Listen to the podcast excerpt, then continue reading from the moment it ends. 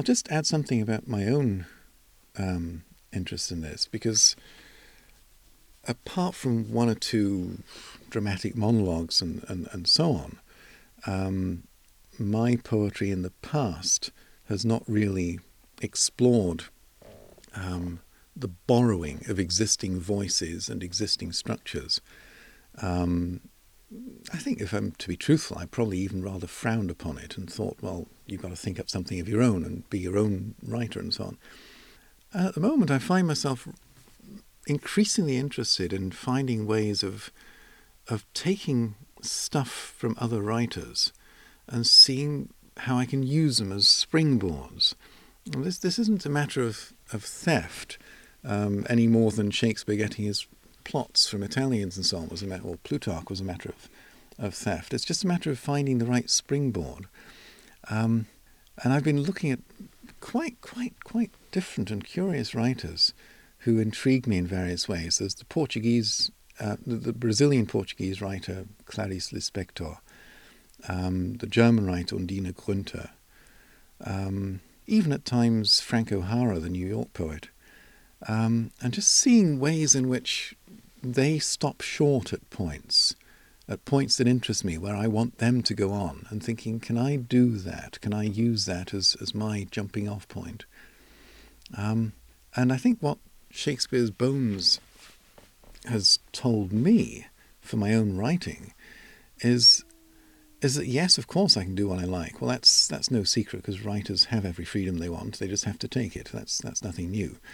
Um, but it reminds me as well that the key is not to have too much respect to whatever you start with. Um, I think that in the Shakespeare's Bones project, if this, if the student writers had turned around at some point and said, "This is stupid," we're not going to write this scene in, in the prescribed meter because it just isn't working. We're going to throw it overboard. I would have rejoiced. I would have thrown up my sweaty nightcap, as they do in Julius Caesar, and, and cheered. Um, because that, in a sense, defines the writer as well. That discovery that what I want to do, what I want to write, that is the thing that will be written. And I think that, that for my own purposes, um, the, the process has been a way of confirming my own growing interest in, in little acts of piracy that, that then give me my own freedoms back. I think the Shakespeare's Bones project was very worth doing.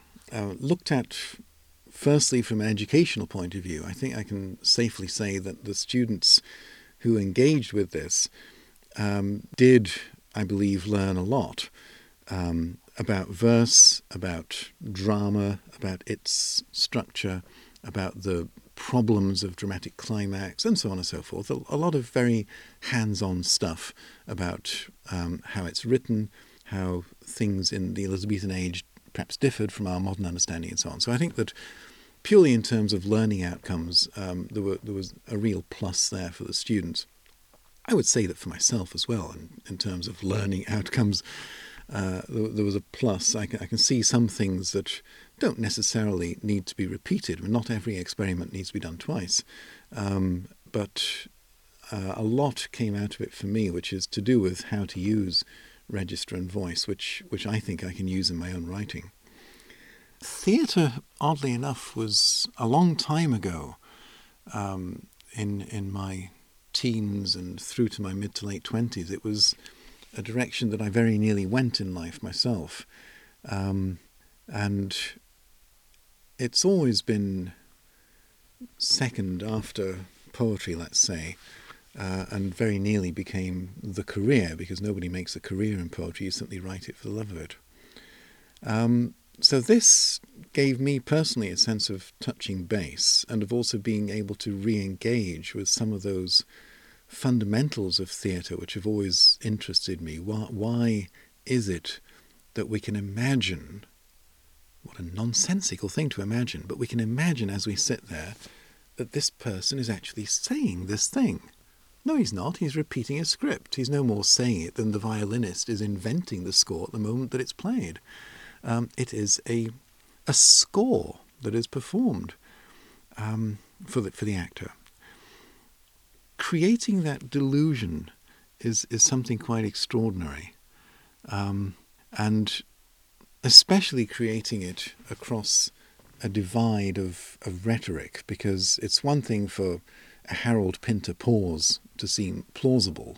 We've all heard people pause and grope for words, and that's easy.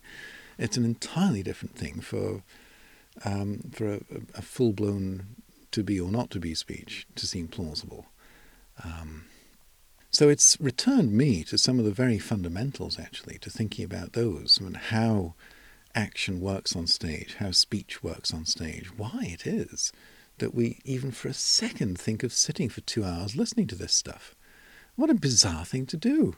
What a totally weird thing to do. We know these are just people who are pretending. Why on I, I, the more the more I've lived with this over the last m- months, the more I've thought, what a totally bizarre thing to do. Having said that, we're recording this in June, and as I speak, um, the three students are about to disperse to different places for their summer vacation.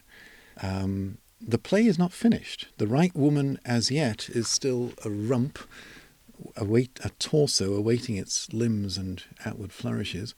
And with any luck, they'll be finished, and there will be a whole play in the autumn. Now, in that sense, in other words, producing a text that can then go to a theatre and be performed, I think this has actually been a resounding success because what the students have got so far, I, I find really interesting, very readable, and also easily imagined on a stage.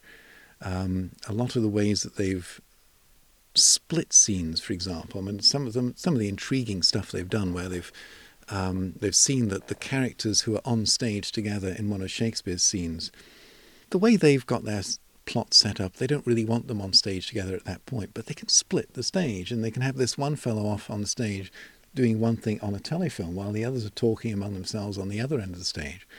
Lots of stuff, lots of ideas they've had which are eminently theatrical in, in that they conceive of the words as happening in a space on a stage.